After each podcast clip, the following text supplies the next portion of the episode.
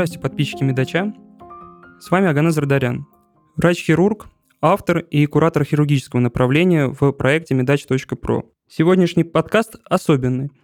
Он посвящен Всемирному дню борьбы против рака, который ежегодно отмечается 4 февраля. В сегодняшнем подкасте мы будем разговаривать с хирургом, онкологом, заведующим кафедрой факультетской хирургии с клиники лечебного факультета Института медицинского образования Центра Алмазова – наставником школы практической онкологии Андрея Павленко, кандидатом медицинских наук Иваном Николаевичем Даниловым. Здравствуйте, Иван Николаевич, спасибо большое, что пришли к нам сегодня. Да, добрый день. Смотрите, Иван Николаевич, э, онкология и в сознании многих, и в сознании врачей в том числе, это одна из наиболее прогрессивных областей медицины. Порой не поймешь, э, кто такие онкологи, непосредственно практикующие врачи или уже сформировавшиеся ученые – как вам кажется, что важнее в работе современного онколога? Быть ученым или все-таки быть практиком? Ну, онкология – это дисциплина, которая занимается изучением э, онкологических э, заболеваний, как доброкачественных, так и злокачественных, изучает механизмы их развития, методы профилактики, диагностики, лечения. Это очень емкое понятие, и, конечно, невозможно разделить на настоящем, на современном уровне э, практикующих онкологов э, от э, ученых. По одной простой причине, что онкология современная – это очень наукоемкая дисциплина, включающая массу специальностей, и все они объединены термином онкология, но на самом деле выделяют онкологов, хирургов, оперирующих, угу.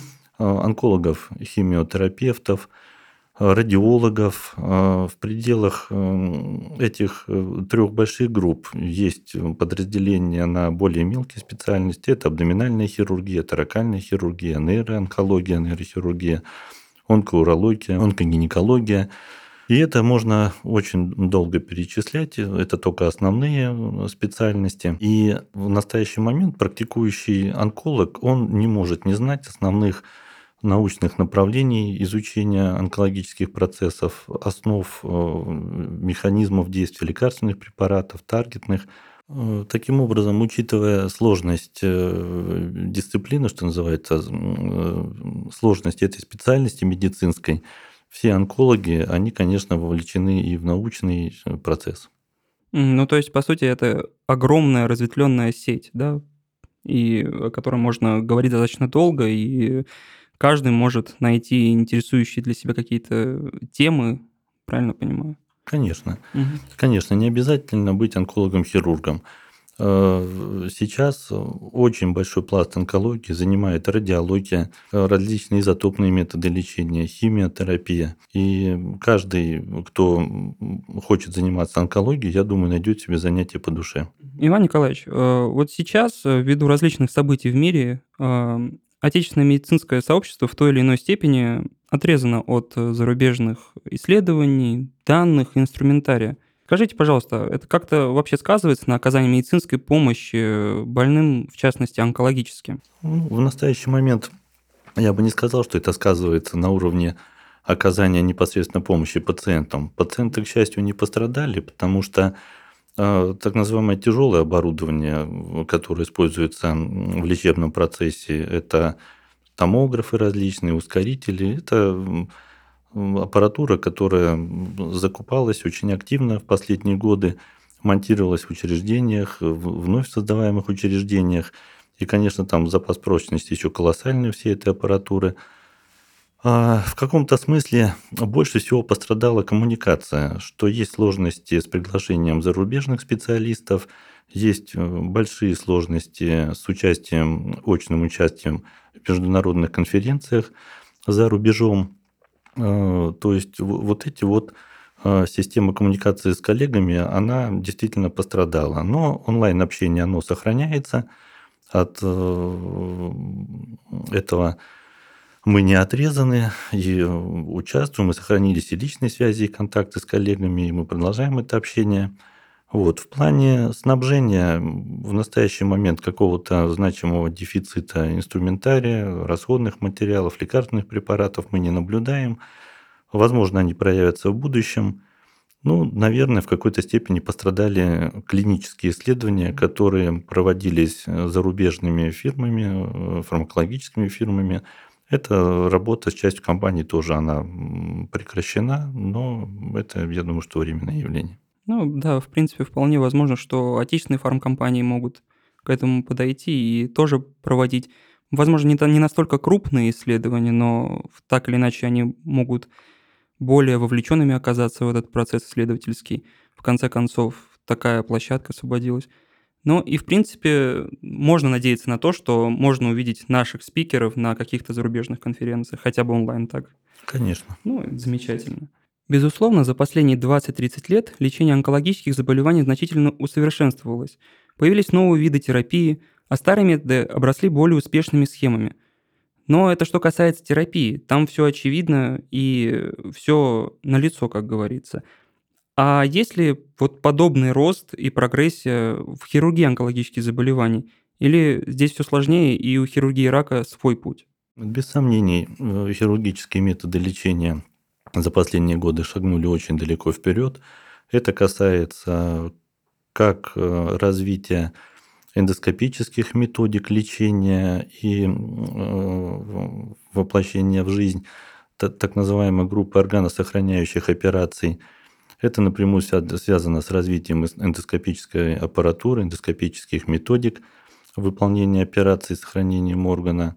Э, также не стоит забывать, что напрямую хирургия э, очень в последнее время ушла в э, видеоэндоскопические методики, в лапароскопические методики. Это тоже связано с появлением большого количества и стоек лапароскопических, усовершенствованием инструментария, mm-hmm. роботическая хирургия. Это абсолютно Э, новый вид э, хирургии, который позволяет осуществлять вмешательство в очень сложных анатомических зонах, в замкнутых пространствах, где ни традиционные хирургические способы, ни лапароскопические невозможно воплотить в полной мере.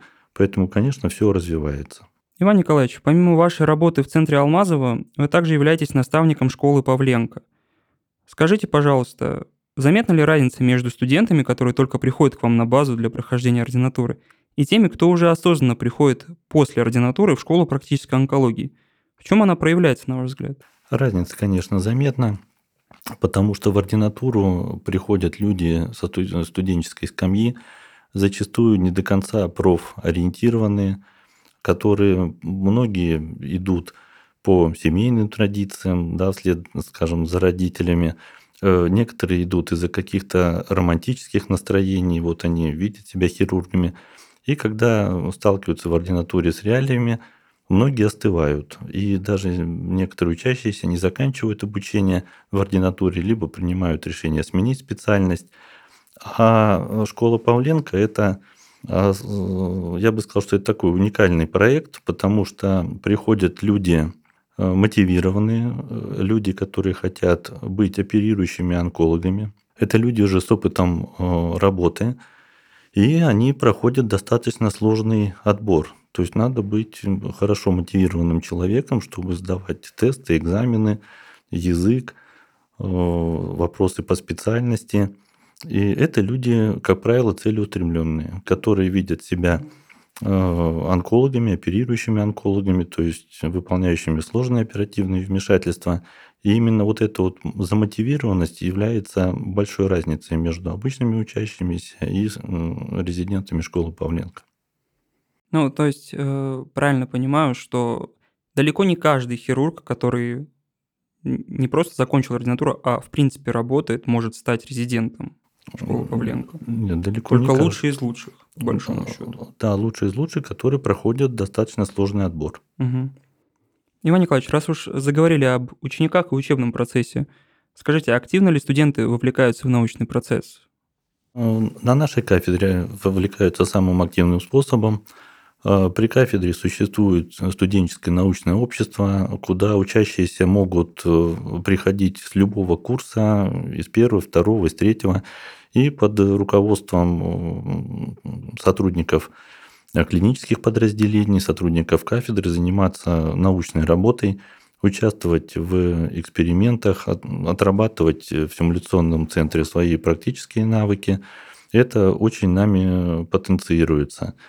Ординаторы тоже все вовлечены в, научный процесс, потому что у них есть кураторы, э, каждый ведет какое-то научное направление, и учащиеся при желании могут быть полностью в него вовлечены и заниматься как экспериментальной частью изысканий, так и в клинической работе себя проявить в, в плане вот научной деятельности.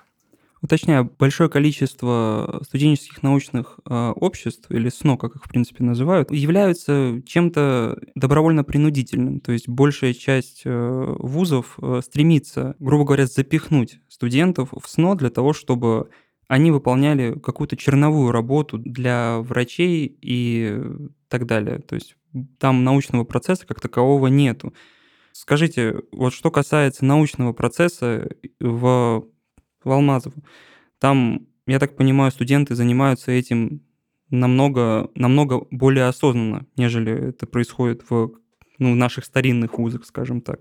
Ну, я, скажем так, не знаю, как сейчас происходит Э, в вузах с традициями. Уверен, что эти традиции в некоторых вузах поддерживаются десятилетиями, в некоторых вузах уже столетиями. Вот. Э, наша позиция такая, что никакого принуждения к научной работе нет. Насильно мил не будешь, если студент, если ординатор не настроен на научную деятельность, а из-под палки делать он ничего не будет, либо будет делать так, что ну просто больше ничего не поручишь. Да, поэтому это дело абсолютно добровольное. И наиболее э, хорошие результаты, наиболее эффективны те, кто занимается этим по зову сердца, что называется, от души. Потому что это действительно э, люди э, также с определенной мотивацией, которые видят себя в будущем кандидатами наук, может быть, докторами наук, и уже с молодых ногтей пытаются познать вообще как основы научного процесса, изыскательской работы. Поэтому это наиболее эффективная, на мой взгляд, как бы схема. Ну, а если из-под палки загонять, то это просто трата времени, ресурсов. Результата не будет. И результата не да, будет. Согласен. Достаточно частое явление. Хирурги после ординатуры стремятся стать онкологами. Для этого они в подавляющем большинстве обращаются к системе профессиональной переподготовки, получают сертификат онколога и практикуют после нескольких месяцев обучения. Скажите, имеет ли подобный путь формирования специалиста в онкологии перспективы, или это изначально гиблая затея? А, вопрос сложный достаточно, потому что если хирург э, талантливый, если хирург с хорошими мундальными навыками, хорошим знанием анатомии, и он в хирургии успешен, то э, в разделе онкологии, связанной с хирургическими вмешательствами, да, то есть, ну, назовем это так, хирургической как бы онкологией, э, такой человек тоже преуспеет. Другой вопрос, что время переподготовки. Конечно, даже очень талантливый человек, если он переучивается в течение там, 4 месяцев, 5 месяцев, то он не сможет сразу работать самостоятельно онкологом. Э, и дальше, получается, будет какой-то элемент обучения, что называется, на рабочем месте – Поэтому э, быстро насытить э, вот потребность в хороших, таких крепких оперирующих онкологов таким способом, конечно, не получится. А, просто суть в том, что онкология это настолько сложная специальность, настолько обширная специальность, что кажется, что за ну, условные 3-6 месяцев этой самой переподготовки страшно, что в конечном счете будет страдать пациент просто, потому что нехватка знаний за полугод... полугодичное обучение, оно будет сказываться. Как мне кажется, все-таки нету ли, нету ли вот во всем этом желания как-то переделать все-таки систему, может быть, какую-то альтернативу мы сейчас с вами как-нибудь разберем, если у вас есть какие-то идеи, может? Не, ну изначально в медицинском сообществе давно ходят э, идеи, что сроки для э, узких специальностей, вот сроки даже обучения в ординатуре два года, это очень мало. За два года обучения э, студента-шестикурсника, вот он начинает изучать какую-то узкую специальность, ну, допустим, это нейрохирургия или, допустим, это кардиохирургия. Ну, человек через два года обучения не может самостоятельно оперировать э, на сердце, протезирование ну, клапанов, да. там, аортокоронарное шунтирование, какие-то более сложные вещи делать. Вот. И, конечно, все время дискутируется вопрос об увеличении сроков обучения э, постдипломного и для узких специальностей, ну и для онкологии в частности, я бы тоже мое вот мнение, что сроки обучения нужно увеличить э, в постдипломном периоде. Начиная от банальных вещей, как правильно держать скальпель, ножницы, делать разрез, и до сложных вещей, особенностей лимфодиссекции, резекций, э, реконструктивный этап онкологических операций. До всего до этого человек должен дозреть. И по щелчку пальцами ничего э, не происходит. Как правило, это все дается достаточно интенсивным и сложным трудом. Поэтому мое мнение такое, что короткие программы перед подготовки, они выпускают не самостоятельных специалистов – если такой специалист попадает э, в хороший коллектив, он дальше уже доучивается в коллективе, как я уже сказал, что называется, на рабочем месте. И здесь как раз э, руководители таких подразделений, они ответственны за то, чтобы пациенты не пострадали, потому что четко, чтобы было понимание, каким операциям такой переученный доктор может быть допущен, каким нет. И если есть э, планомерная вот эта вот работа уже в клиническом подразделении, угу. то через несколько лет, конечно, человек дозреет и будет уже хорошим специалистом. Вот. А так, чтобы отучиться полгода и начать самостоятельную деятельность, да еще если это какая-то сложная область онкологии, то, конечно, это такая нежизнеспособная история. А вообще стоит ли обычному линейному хирургу хоть как-то постигать онкологию? Конечно. Э, врач-хирург поликлинического подразделения, допустим, должен четко совершенно понимать основы клинические, клинические проявления онкологических заболеваний, методы диагностики, лечения, для того, чтобы хотя бы сориентироваться, что Э, пациент с данным заболеванием и куда его дальше направить. Чтобы хотя бы маршрутную карту мог дать, Хотя конечно, бы, чтобы да. мог дать подсказать, что вот вам с этим заболеванием надо к онкологу. Для этого, конечно, основа онкологии, э, клинической картины э, онкологических заболеваний такой хирург знать должен.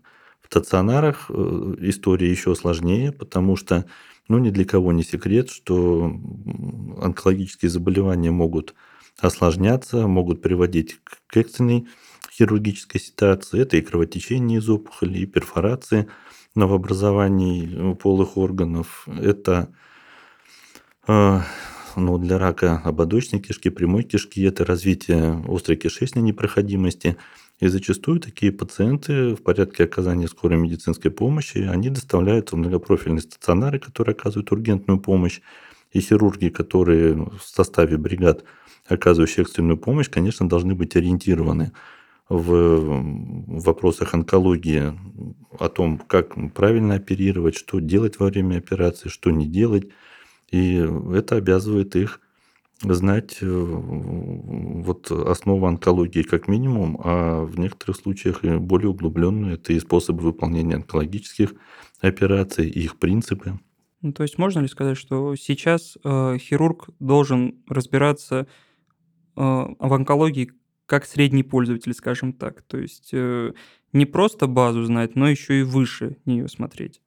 Ну, базу это однозначно совершенно. Вот, допустим, в вопросах радиологии, изотопного лечения, каких-то нюансах э, иммунотерапии, таргетной терапии, наверное, хирургам разбираться не стоит. Это уж совсем узкие вещи. Но все, что касается э, хирургических аспектов онкологии, да, в этом должны быть ориентированы полностью. Технологические инновации играют ключевую роль в хирургическом лечении онкологических заболеваний. А, скажите, какие современные технологии используются в онкохирургии сейчас? Ну, это, конечно, очень емкий, емкий такой вопрос. Ну и начнем, наверное, с того, что мы сегодня уже касались. Это роботическая хирургия. Это история, когда вся операция выполняется манипуляторами э, робота. Хирург сидит за рабочей консолью, он может сидеть в соседней комнате. Э, робот дает очень хорошую визуализацию, Ну и, конечно, вот эта вот возможность выполнять манипуляции в граничном пространстве – это очень э, ценное его качество. Кроме роботической хирургии, стоит, я думаю, отметить успехи эндоскопической хирургии, тоже мы там немножко сегодня уже касались. Это различные методики диссекции в послизистом слое, это э, сверхтонкая эндоскопия, допустим, системы типа Spyglass, когда можно зайти внутрь э, печеночных протоков из просвета и решить вопросы как лечебные, так и диагностические в плане забора биопсии при образованиях внепеченочных, внутрипеченочных желчных протоков. Это э, использование, допустим, ICG методики, когда в кровоток пациента вводится препарат, который светится при облучении в инфра инфракрасном диапазоне, что позволяет оценить анатомические структуры, выявить лимфатические узлы, видеть вживую, по сути, степень кровоснабжения органа на уровне микроциркуляции, что позволяет выполнять очень э, тщательные э, резекции, когда хирург уверен, что он линию резекции проводит в условиях хорошего кровоснабжения органа, не по ишемизированной ткани.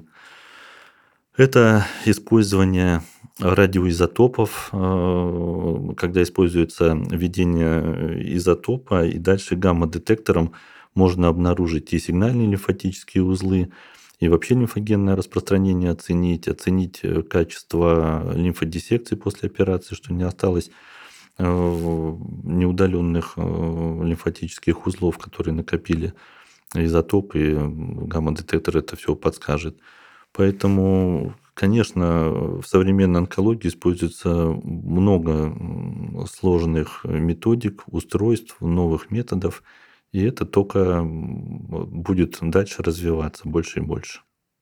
Ну, то есть все это достаточно большое разнообразие представляет. И с каждым разом будет все больше и больше вовлечения. Конечно, это мы не коснулись сейчас еще вопросов радиоизотопного лечения, э, специальных капсул с изотопами, которые вводятся внутрь органа и уже э, излучение внутри опухоли действует. Это все методики